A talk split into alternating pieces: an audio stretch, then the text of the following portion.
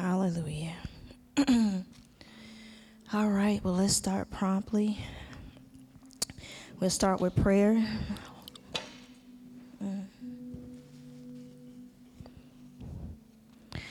Father, we thank you for what you are doing in this place. We thank you, Father, that through this message, Father, that we receive, Father, the implanted word, Father, that you have given. We ask that you protect it, Father, in the name of Jesus. Let it grow, Father. Let someone come, Lord God, whether it's us, Father, or someone else, Father, come to water, Father, what has been placed in us today, Father, through the word. We thank you that the atmosphere, Father, has already been sent, Lord God, hallelujah, and set, Father, for your children. Lead us, Father, into deeper waters. Lead us in still places. Keep us, Father, firm, Father, and in remaining in your household, Father. We thank you, Father. We give you our heart. We give you our life. We give you our strength, Father, because we know we can't do anything without you. In Jesus' name. Amen. Amen. Amen, amen, amen, amen, amen. Amen. Great to see everybody out tonight. Amen. I know, it's how I feel too. Yes. feeling good, feeling good. Um, Definite was a, um, at first, I guess I should say, I'm going to use my iPad since it's the only one that wants to cooperate. yeah. Uh, I got a little bit to go. It's yeah, it won't cooperate. Mm-mm. But I got my iPad. It's probably better since I'm so short. amen amen amen amen so i really I, I, struggled later on well earlier on trying to figure out what message the father wanted me to teach tonight and it was kind of crazy because um, um, the message that I was going to teach, actually, I had been, well, back it up. The Father gave me a list, a, a big giant list of things that He wanted me to teach on. And in my mind, the list that He gave me, I'm going to go in that order.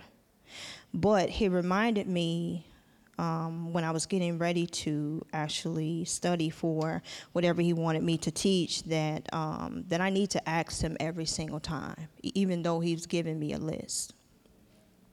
And so that would be the reason why I struggled um, prior to this um, with the one that I thought he wanted me to do, but it just was not coming like it was supposed to.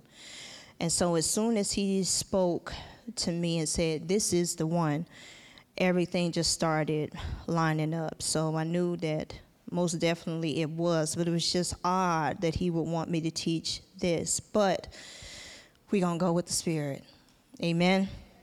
We're going with the Spirit. So, welcome to lesson three of Wisdom for the Daughters of God. I hope everybody is caught up on the lessons because um, definitely tonight. Um, it's a definite sure word from him. And so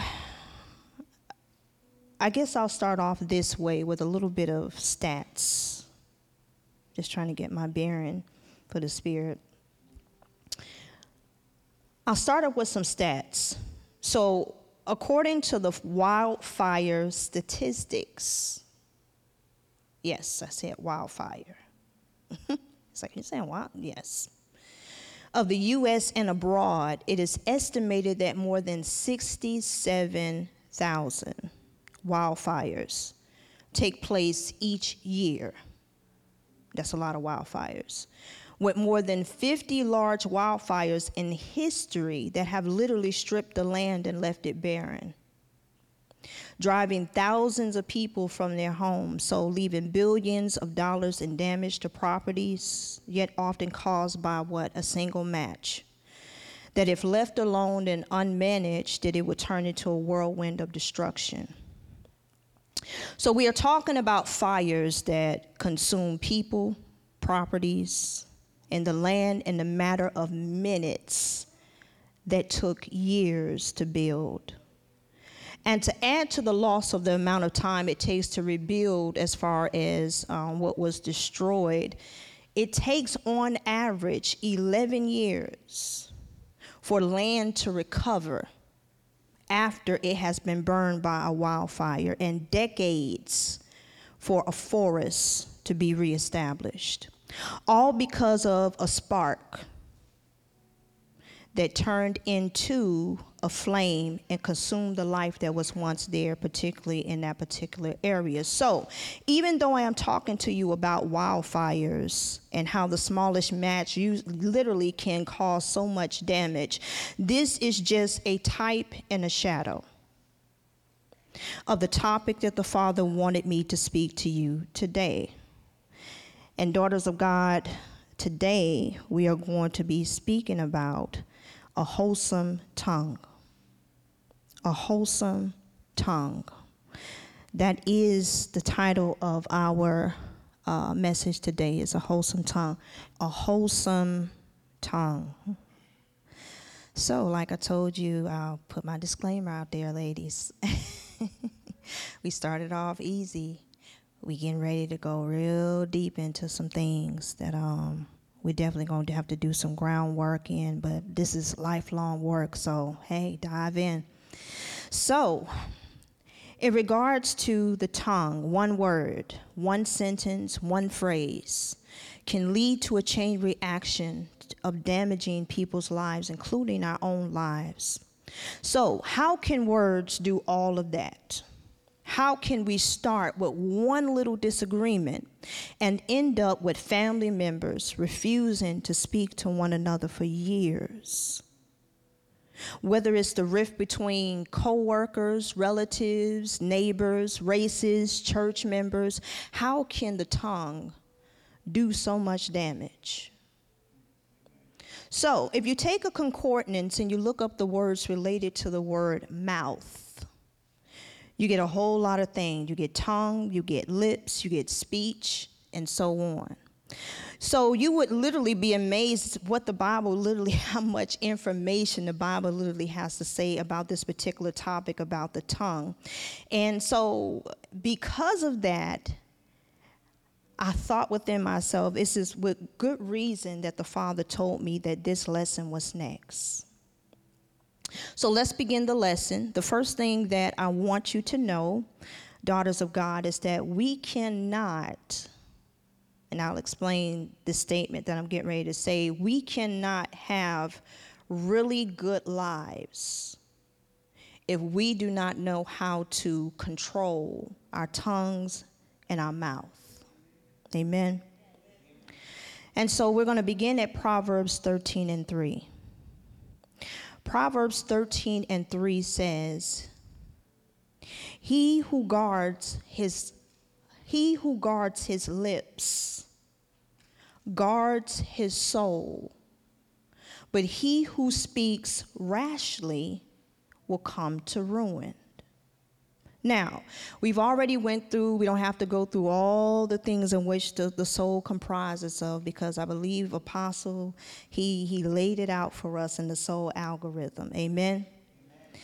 So your soul is your whole personality. It is the real you. This is also the area where your weaknesses will be manifested first and where the enemy will also gain access to you first. So, if you want to guard your soul, you must guard your lips. But if you speak rashly, like the Bible says, it says you will come to ruin. Now, we're going to break those things down. So, it brings us to this question Why is it important for us to guard our souls? The Bible says, as your soul prospers, you prosper. It is a kingdom principle. So let's go through two different two definitions that this particular scripture dealt with, and it talks about it, it says the words rashly and ruin. Okay, he said, "He who speaks rashly will come to ruin." So we're going to look at rashly, and we're going to look at ruin. Now, Rashly deals with communication that is seen as offensive, not considering how the words that you speak carries consequences. Ruin deals with the complete loss of your inheritance, the complete loss of the promises of God, and the complete loss of the assets that the Father has for you. It also can be interpreted as being the process of being destroyed, or ruin means reduced to a state of poverty. You know, we don't want that. So the alternatives are very clear. So, what am I saying? What I'm saying is this if you control your tongue or your mouth, then you have protection for your soul. But if your tongue or your mouth gets out of control and you are not the master of your words and your mouth, then the end is ruin, he says. You will begin to lose your inheritance just by the words in which you speak. The whole book of Proverbs is, you know, full of these principles. So we're going to look at our next scripture, which is Proverbs 21 and 23.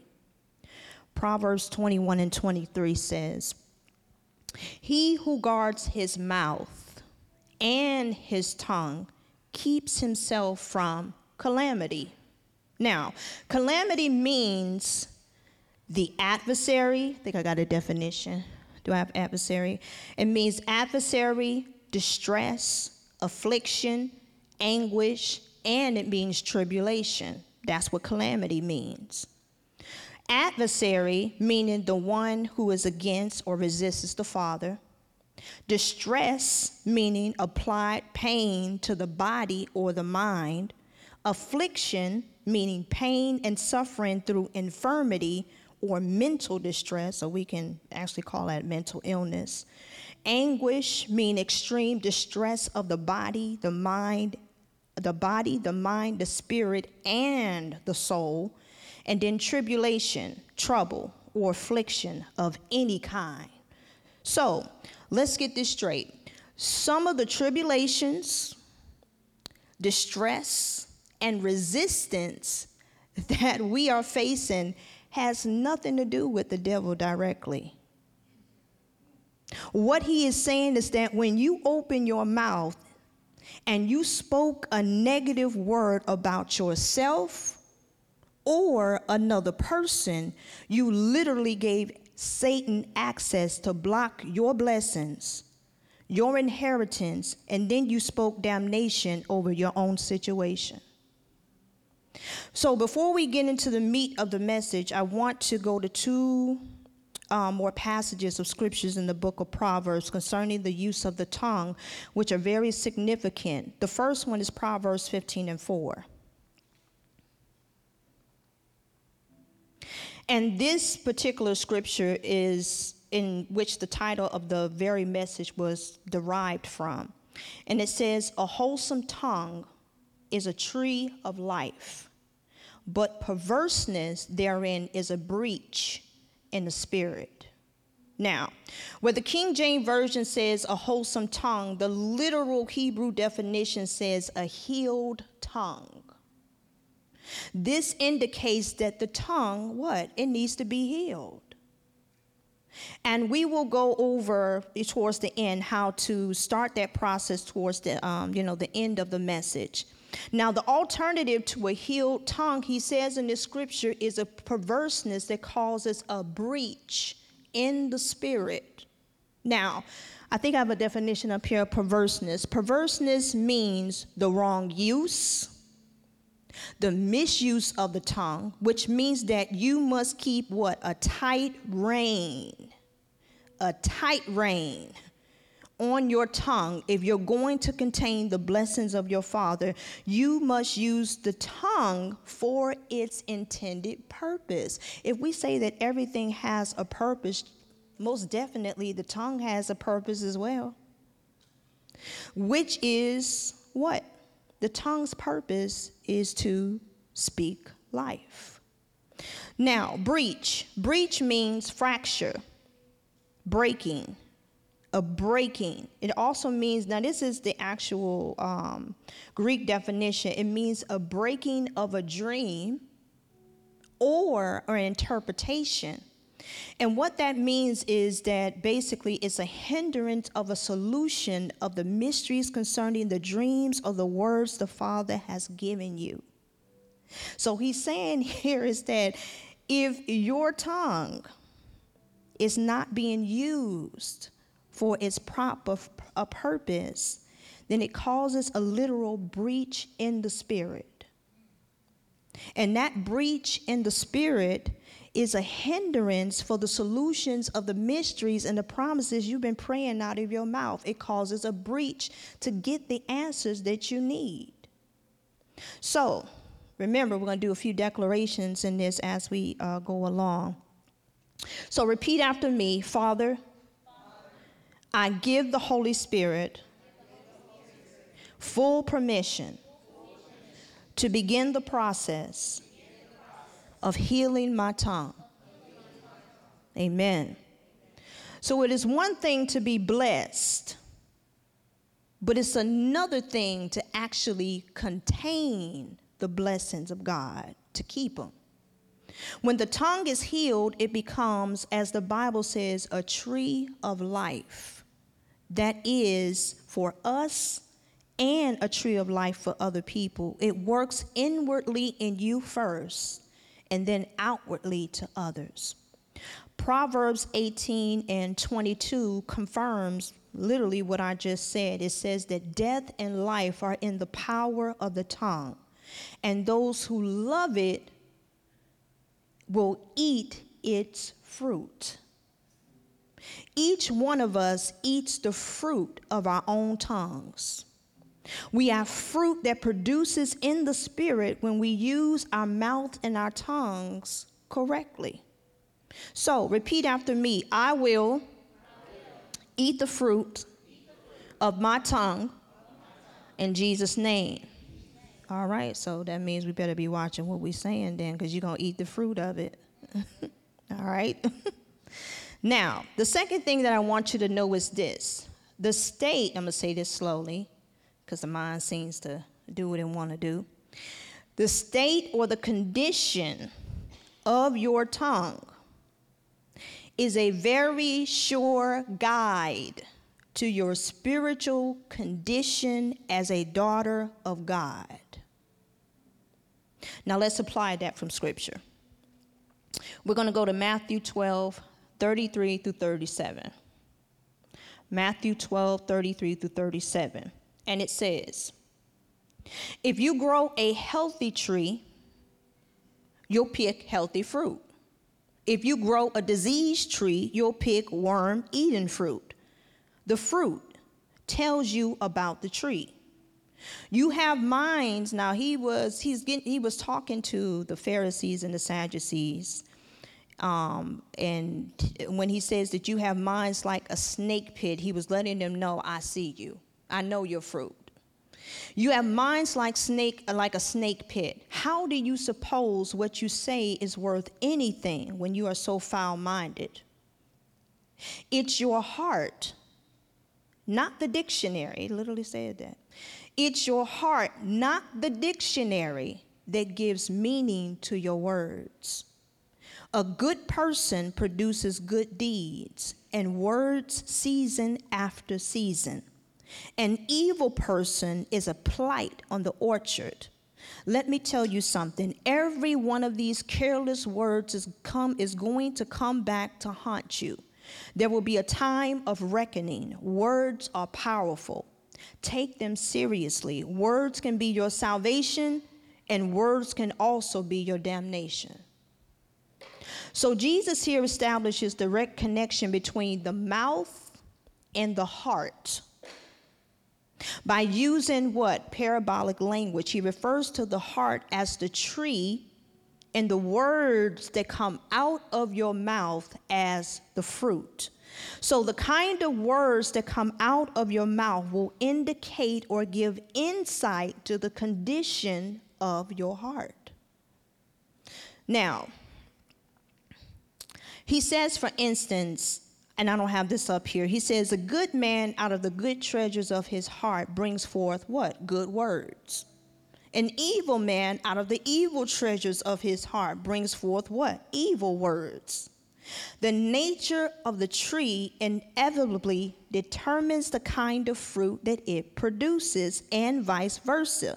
When we see the kind of fruit, we know the nature of the tree. So the tree is the heart, and the fruit is the mouth. So if the heart is good, the words that come out of the mouth will be good. But if the words are evil, then we know that the heart is evil. Now, so what does that tell us? There is an inescapable truth or principle between the connection between the state of the heart and the state of your mouth. For instance, and, and people have argued this claim when we talk about um, the heart and it being evil or good. There's no middle ground. One, one, that's the one thing I want to let you know. There is no middle ground for the heart is evil, evil or is good. Now, I say that to say this. For instance, if, say for instance, we kick, you know, you're walking and you kick over a bucket of water, okay? And you determine through kicking the bucket of water over, now all of the water don't spill out of the bucket, but some of the water does. And from what does spill out of the bucket, the bucket of the water that we literally see is dirty. Now, does that mean the other some of the other parts in the water in the bucket is clean? No, not at all. We know that we don't have to look at the remainder of the water in the bucket to know that the rest of the water is dirty. We determine that from looking at what spilled out. If what spilled out was dirty, we know that what remains is dirty. But a lot of times when we talk about the heart, people are saying, you know, they, let's say this a lot, you know, God knows my heart, you know. And it's like, yes, he does. but he says that it's not like some of the chambers of your heart are good and some are bad. No, it's either evil or it's good. So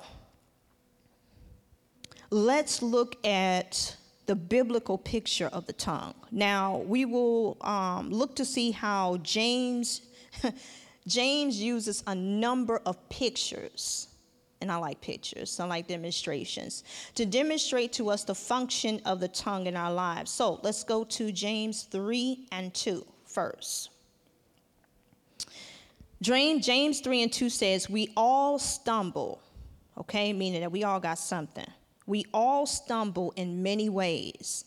If anyone is never at fault in what he says, he is a perfect man and able to keep his whole body in check.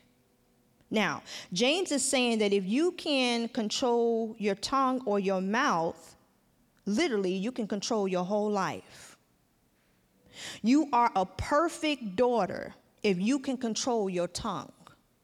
Then he goes on in the remainder of the passage to give us some illustrations from the natural world, which I personally love, to expand our understanding of the topic. So, we're going to read James chapter 3, verses 3 through 8, and we're going to go through these different things and kind of break them down. Now, he says, verse 3 A bit in the mouth of a horse controls the whole horse a small rudder on a huge ship in the hands of a skilled captain sets a course in the face of the strongest winds.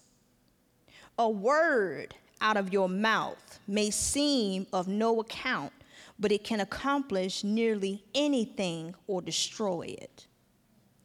Verse 5 through 6 It only takes a spark, remember, to set off a forest fire a careless or wrongly placed word out of your mouth can do that.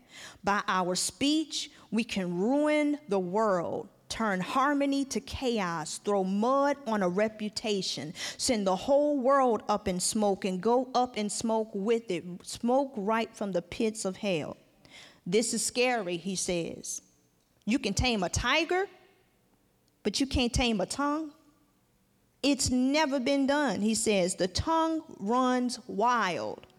He said it's a wonton killer. And that's, that's a whole nother level of a killer right there, a wonton killer. that's a focus killer right there. With our tongues, he says, we bless God the Father. Oh, Father, we thank you. Hallelujah. We give you the glory. Hallelujah. We bless him with our tongue. He says, with the same tongue, we curse the very men and women that he made in his image. And a lot of times, they'll be his very, uh, not the saved ones, the saved ones, the children of God. Curses and blessings out of the same mouth. My friends, he said, this can't go on. So, James has brought out the unique significance and influence of the tongue for the whole course of our life. He says, if we succeed in putting a bit in a horse's mouth, we can turn the whole animal around. So let's, yes. Now, this is a picture. Now, this is crazy. That's why I tell my children all the time if you do not understand a word, please look it up.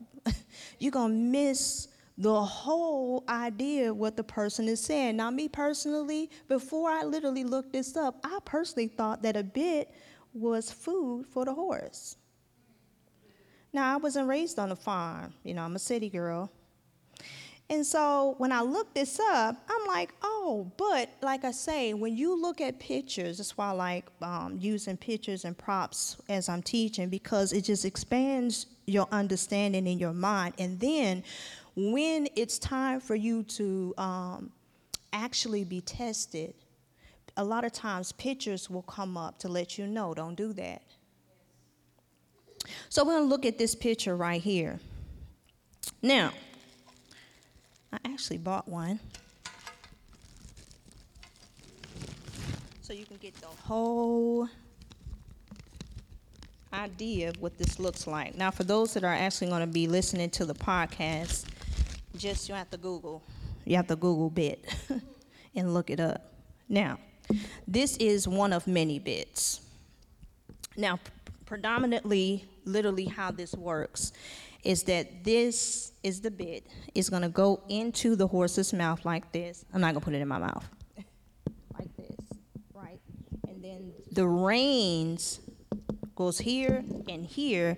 And when you're riding the horse, you wanna turn wherever you need to turn. And so if you put this bit, this small little apparatus right here, inside of the horse's mouth, you can turn the whole horse wherever you need for the horse to go.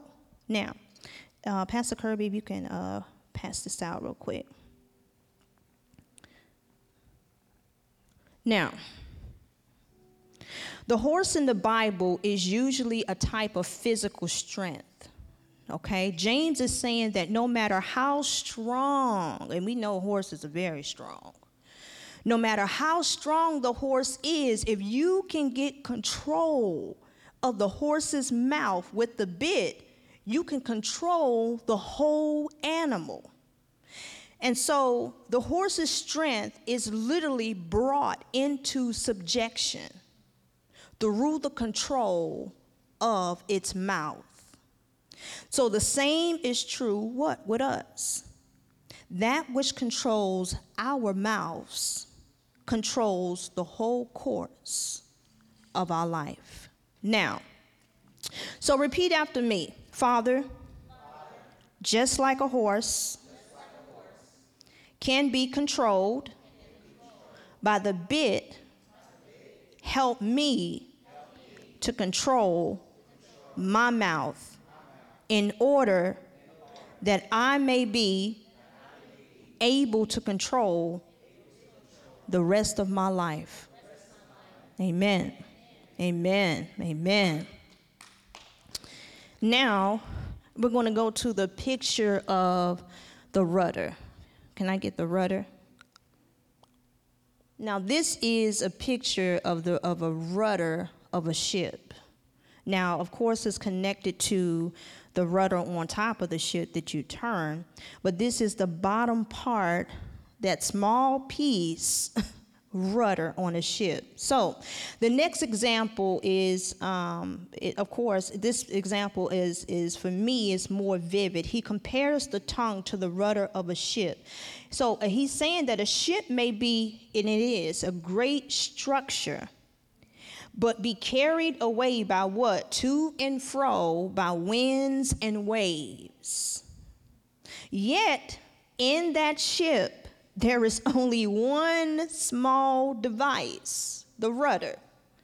It is the use of the rudder that determines the whole course of the ship. If the rudder is used properly, the ship will arrive in the harbor. If the rudder is not used properly, the ship is likely to be shipwrecked. James says it is the same in our life. The tongue is the rudder. Our tongues control the course of our lives. If the rudder of the tongue is used properly, we will make it safely to our appointed destination.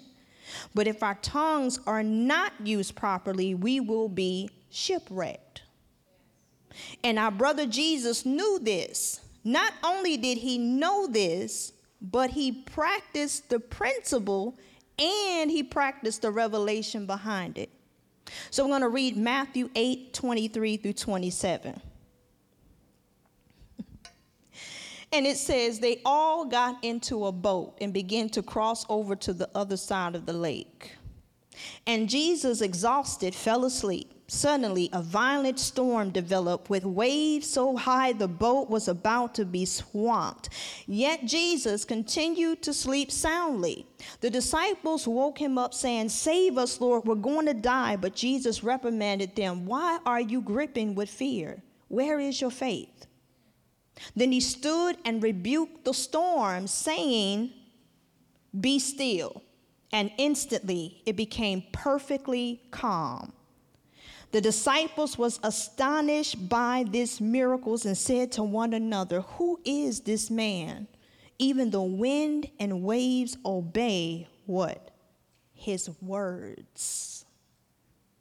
So Jesus knew the same way that a rudder on a ship controls the course of the ship was the same way that the words out of his mouth controlled the circumstances and the situations when he spoke to the waves and the wind. The bottom line is that the tongue produces results when used properly, and that is to speak life. The second thing, James also gives us an example. Can I get my next picture?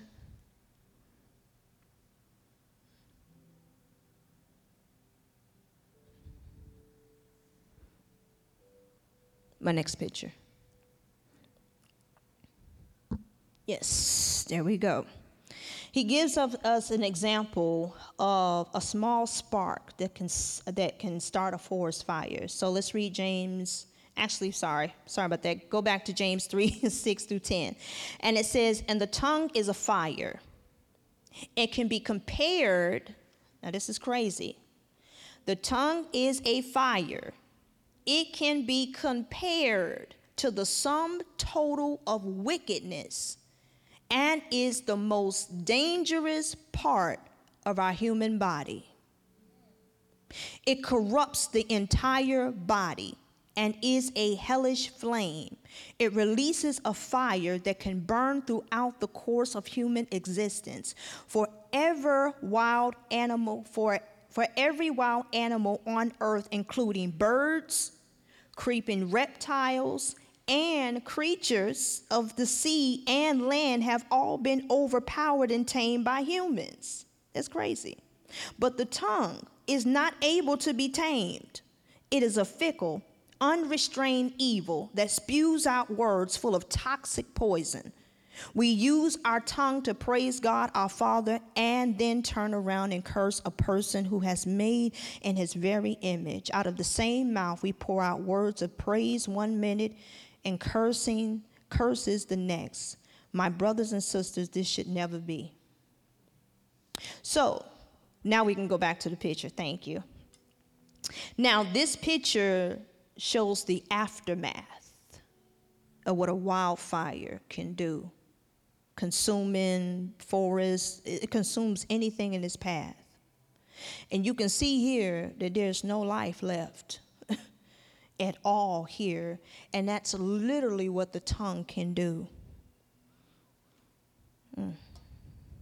Now, the last example that James gives us, he said that the tongue is, is a source of poison that corrupts the whole life stream. So, yes. So, he says that the tongue is like a deadly element that can poison us by spreading an infection throughout the whole system of our lives. And basically, this is really the, the idea we get when a virus invades the body. He says that the tongue does the same way. When it goes out, it literally, it's not one of those things, um, we're talking about the, the course of your life. When you speak out words, you're literally speaking out words for the course of your life.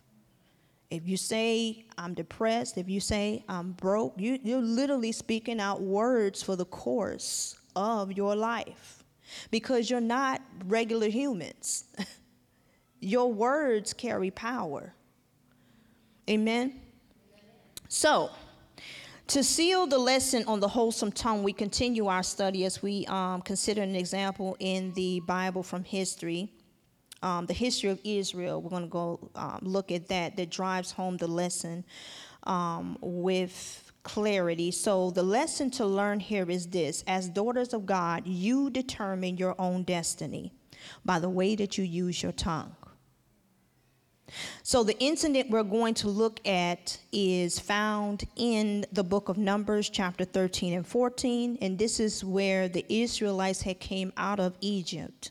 We're on their way um, to the promised land, and God arranged with Moses to send out 12 men ahead of them to spy out the land to find out four things, he said. Now, I know we've read this several, several, several, several, several times.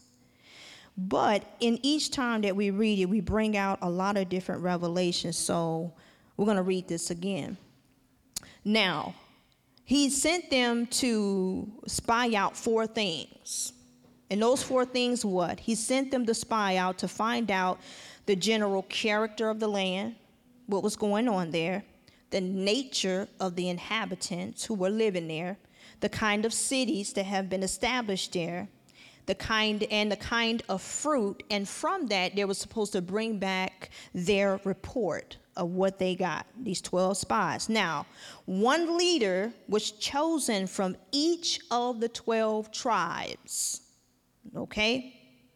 Now, they spent 40 days walking through this land, this promised land that they're spying out, and they came back with a report. Now, the report they came back is given in Numbers 13, 26 through 29, and we're going to read that. Numbers 13, 26 through 29. This was their report. They presented themselves before Moses and Aaron and the whole congregation of the people of Israel in the wilderness of Paran and Kadesh. They reported to the whole congregation and showed them the fruit of the land. Now, this was not ordinary fruit now. It took about two, three people to actually hold this fruit. This fruit was huge, it was big. So then they told the story of their trip. So this was what they were, this is what this is their account. They said, We went to the land to which you sent us, and oh, it does flow with milk and honey. Just look at this fruit. The only thing is that the people who live there are fierce. Their cities are huge and well fortified. Worse yet, we saw descendants of the giant Anak. Amalekites are spread out in the in Negev. Hittites, Jebusites, Amazites hold the hill country, and the Canaanites are established on the Mediterranean Sea and along the Jordan. Now, however, now this was their report. However, two of the spies, such Caleb and Joshua, refused to go along with this negative attitude and these negative words of the 10 who had reported what they seen. And we're going to look at Numbers 13, 30 through 31 to read this. And it says, Caleb interrupted. He called for silence before Moses and says, Let's go up and take the land now. He said, We can do it. But the others said, We can't attack those people. They're way stronger than we are. They spread scary rumors among the people of Israel. They said, We scout out the land from one end to the other. It's a land that swallow people whole. Everybody we saw was huge. Why we even saw the Nephilim giants, the Anak giants came from the Nephilim. Alongside them, we felt like grasshoppers. That's, that's pretty low not only did they feel like grasshoppers, then he said, and they looked down on us as if we were grasshoppers. So we felt like grasshoppers, and then they treated us like we were grasshoppers. So let us take notice of the words that were used. Caleb said, We are well able to overcome them.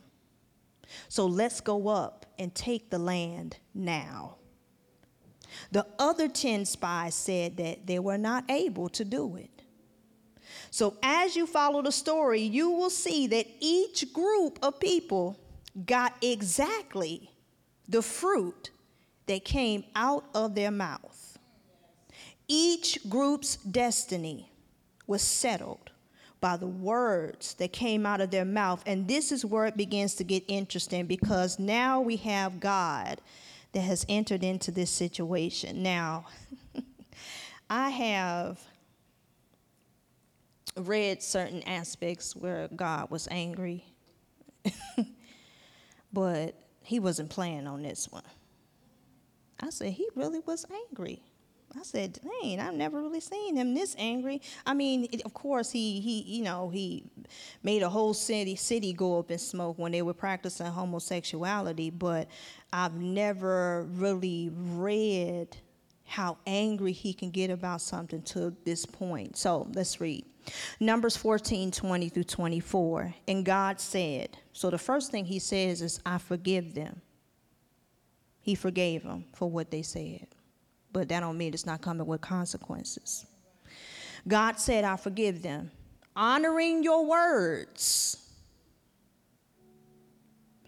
But as I live and as the glory of God fills the whole earth, he said, not a single person or those who saw my glory saw the miracle signs I did in Egypt in the wilderness, and who have tested me over and over again, turning a deaf ear to me, not one of them, he says, will set eyes on the land. Then I solemnly promise to their ancestors, not one who has treated me hmm,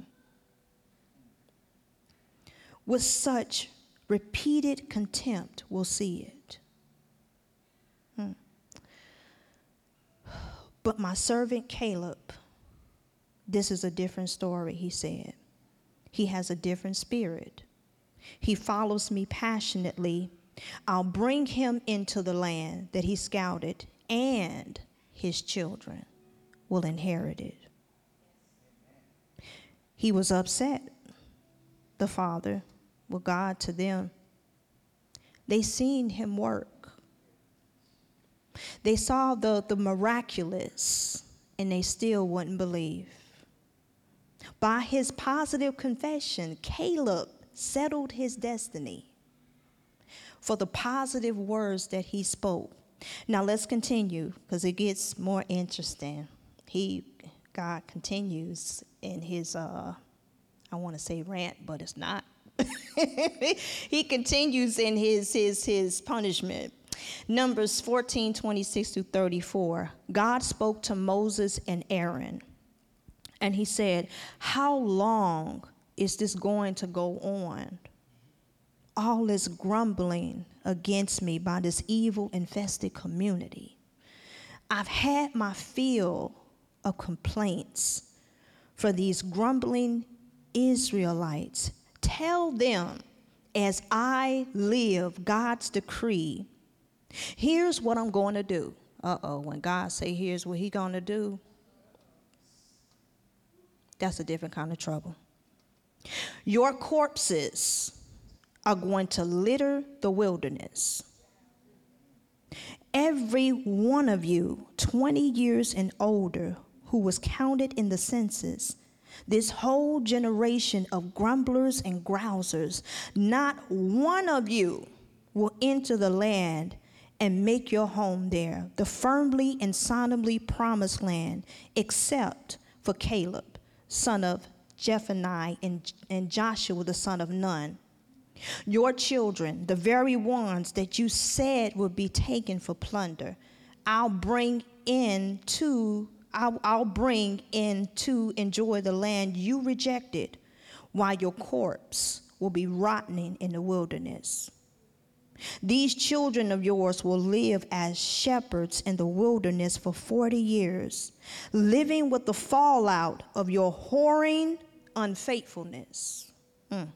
Until the last of your generation lies a corpse in the wilderness. In other words, until the last body drops, he says. You scouted out the land for 40 days, he says. Your punishment will be a year for each day, a 40 year sentence to serve for your sins, a long schooling in my displeasure. That's a whole message in itself, a long schooling in my displeasure, Lord Jesus. Mm. Ooh. Mm. Mm. He was upset he was upset with all of the murmuring, the complaining, all the things that he had did for them. Hmm. Numbers 14, and it continues, following this story for a reason. Numbers 14, 36 through 38. So it happened that the men Moses sent to scout out the land return. Now this is this is this is a whole this is the same it's, it's in the same passage but this thing continues. So it happened that the men moses sent out to scout out the land returned to circulate false rumors about the land causing the entire community to grumble against moses. All those men died. That's crazy. So not only did what came out of their mouth, they didn't receive it, the promise. Then they turned around and start spreading all of these false lies within the community, affecting all the people in the community. So not only did I actually I read another um, translation, I believe it was the New Living Translation, and it says that not only did those that spied out the land died, but those that they had a conversation, anybody who brought up the fact that they couldn't do it, they died too. Just through the community of what literally that they had spread. If they were in a conversation with another person and that person hadn't spied out the land and they started talking it too, he said they died too. He didn't, he didn't even want anybody, basically, with that type of heart to even enter into the promised land. So, what are we saying here? Death and life are in the power of your tongues, daughters of God. They receive the fruit from the condition of their tree, which was their heart. In the New Testament, our experiences as Christians is directly compared to that of Israel in the Old Testament. We are warned that the same lesson applies to us, not just to them, but to us too. And that's in Hebrews 4 1 through 2. And it says, Now the promise of entering into God's rest is still for us today. So we must be extremely careful to ensure that we all embrace the fullness of that promise and not fail to experience it. For we have heard the good news of deliverance just as they did. Yet they didn't join their faith with the word. Instead, what they heard didn't affect them deeply, for they doubted. So, the same promise that God gave to Israel still stands for us a promise of entering into God's rest. We must be careful that we do not fall short of it in the same way they did in the Old Testament.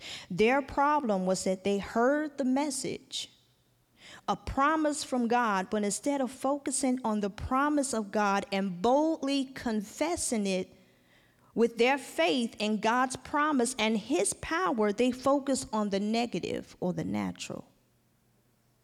They looked at the giants, the walls of the city, they compared their own strength to that of human giants and said, We're not able to do it based off of what we see.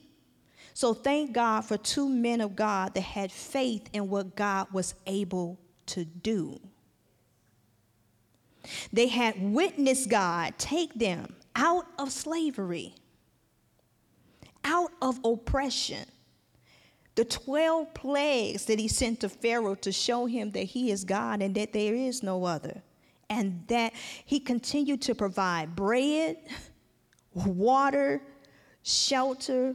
The clothing, clothing didn't wear out. He gave them shade for the sun. His presence was there in the morning and the evening. So remember, ladies, just as those spies settled their destinies with the tongues by the words they spoke, the same lesson applies to whoever has heard the gospel. We likewise, as daughters, settle within ourselves our destinies when we speak words. 10 out of the 12 spies focus on the problem and not the promise. Two of the 12 spies, Joshua and Caleb, focused on the promise and not the problem. Joshua and Caleb said, We are well able, let us go and take the land now. While the others got exactly the fruit that came out of their mouth. When they said they weren't able to do it, God said, I agree with you. You won't enter in. For those that said, We are able to do it, He said, I agree with you. Heaven will agree with you. You will be able to do it because I am with you. Now, we have two slides left to do. And so, right now, I just kind of want to go through the people we impact with our tongues. The people that we impact with our tongues. The first thing is that the power of a woman's words to her children. First, we're going to start with children because that's where the Father starts with us. So I've heard it said that it is better to build children than to repair adults. From the time a child emerges from the safety of a mother's womb, he or she is formed and fashioned by the words of a mother's mouth. She truly becomes the mirror in which the child sees from him or herself, whether it be good or bad. So it is an awesome responsibility, this job called motherhood. We have the privilege, and it's a privilege, of shaping and molding an eternal soul for a very short and fleeting moment. And one of the primary ways we accomplish this is the words in which we speak over our children. Amen. The second thing is the power of a woman's words to her husband. We look at James 3 and uh, 3 through 6 earlier in the lesson, um, but for the sake of the teaching, let us use what we just finished using in regards to this matter. Let us use the bit, the rudder, and fire as an example of how your words, daughter of God, can impact your husband. Now, when we use the bit in the horse's mouth as revelation for our marriage, likewise, we can change the course of our marriage. one way towards harmony or towards discord. Just a tug on the reins of the tongue should do the job. When we use the rudder on the ship as revelation for our marriage in the same way, the winds of responsibility and everyday life drive our marriages through the mundane courses of life. But one little word from a wife can steer her marriage toward calm seas of love and respect or towards turbulent waters of anger and bitter resentment. When we use the revelation of a small match or a spark to set fire to a whole forest, consider how many marriages go up in flames because of the careless and the thoughtless words that hurt. How many marriages are destroyed because someone refused to filter their spoken words to the sieve of kindness, compassion, or forgiveness? Hmm. Number three, the power of a woman's words to her friends.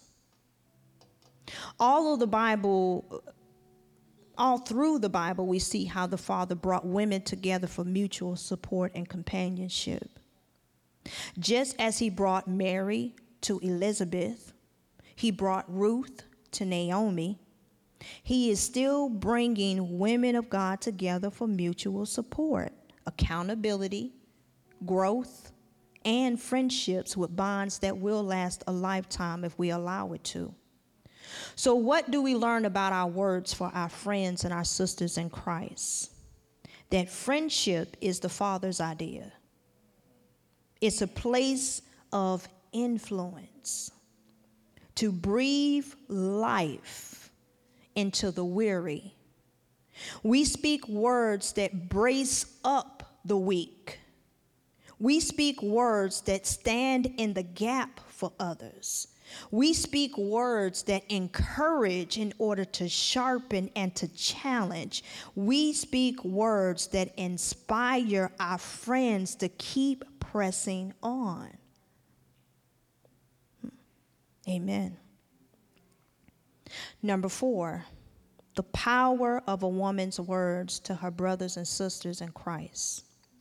Now, our words affect our brothers and sisters in Christ because a little appreciation goes a long way. All of us, all of us, every single one of us are the bride of Christ. So let us not criticize any of Christ's brides, please, because all of us need grace to grow in the fullness of Christ. In the body, we speak words to our brothers and sisters that encourage them to do what God has called them to do. We encourage them to finish their course, to finish the race. Give your siblings in Christ, please, a cool drink of water for their thirsty souls through your mouth. And the last one is the power of a woman's words to the world. As we go throughout our busy day, we are continually met with opportunities to impact others with the words that we speak. Yes, our words influence family, friends, fellow believers, but it is the woman in front of us at the grocery store, the woman at the checkout counter, the waitress in the restaurant, the fellow passenger on the plane, or the neighbor across the street who might be our special assignment for the day. These are the people that the Father brings across your path who may need a word of encouragement, most of all. To speak to their hearts and souls, to provide rest for them when you speak, and to give them a peace that they so desperately are looking for that cannot be bought with money.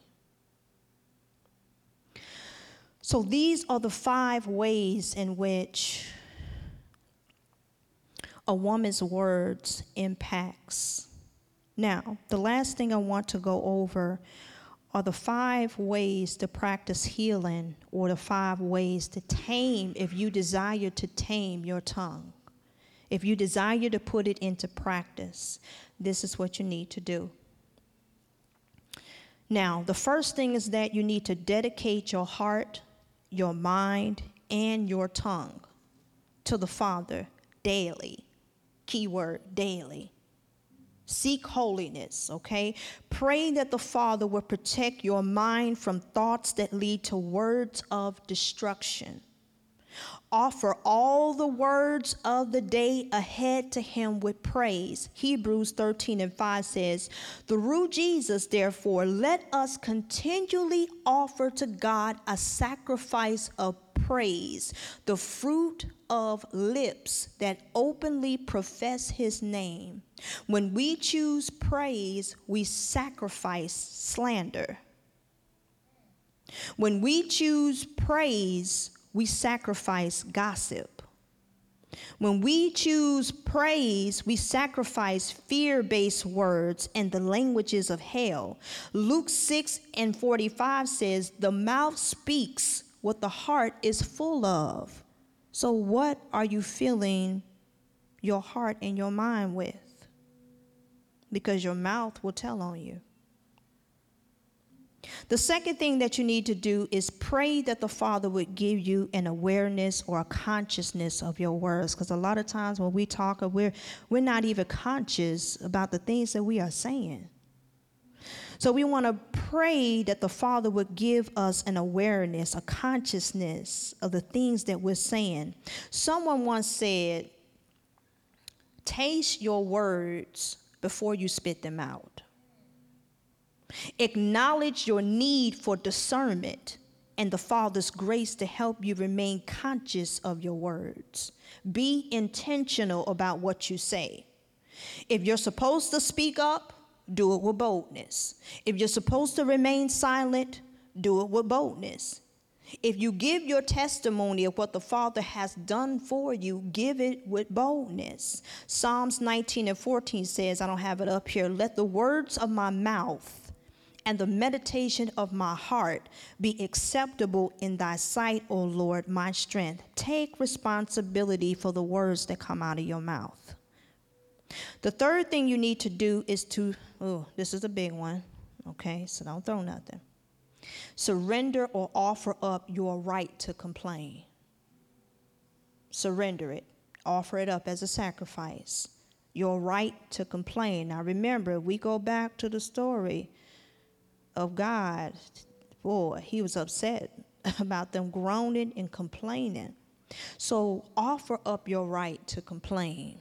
You and I are not entitled to the act of complaining, especially not in front of your friends, your coworkers, and strangers.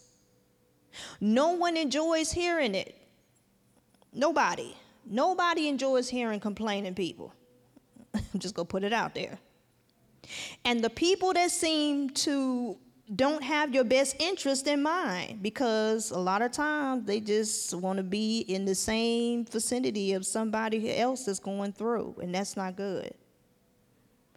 No one enjoys this. So if people don't engage you or agree with you when you complain about yourself or other people, it's because you're making them very uncomfortable.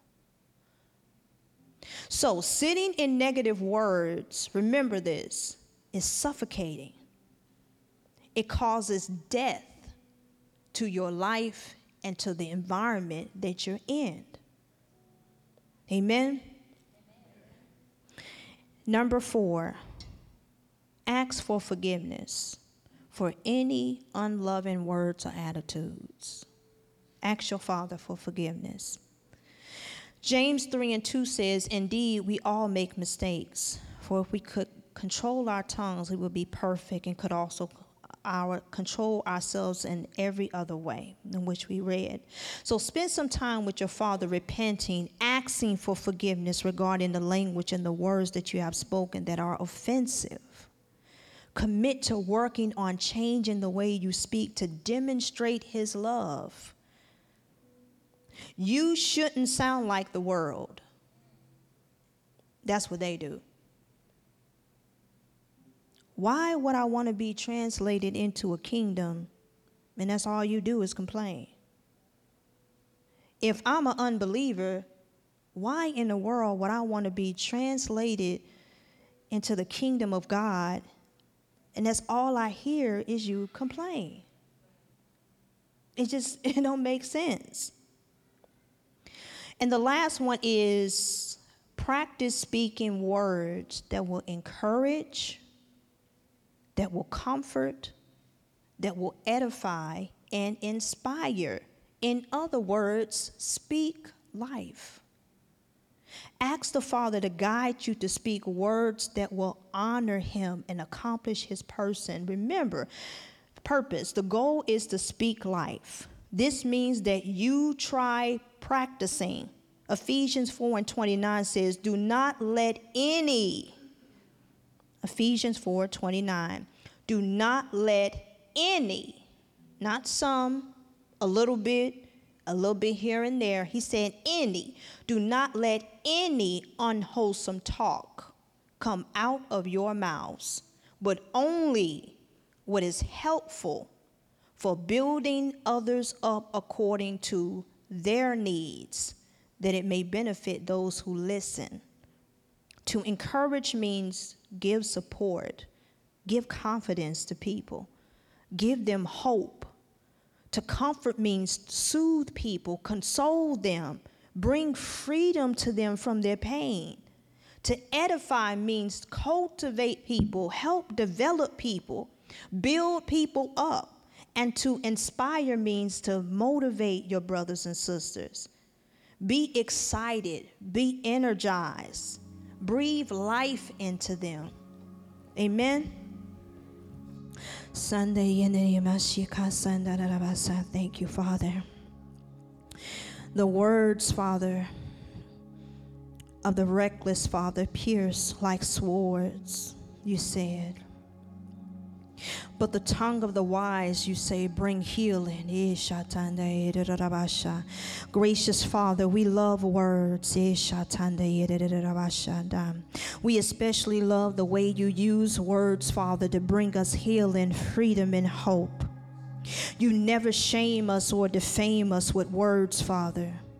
You never manipulate us or flatter us with words, Father.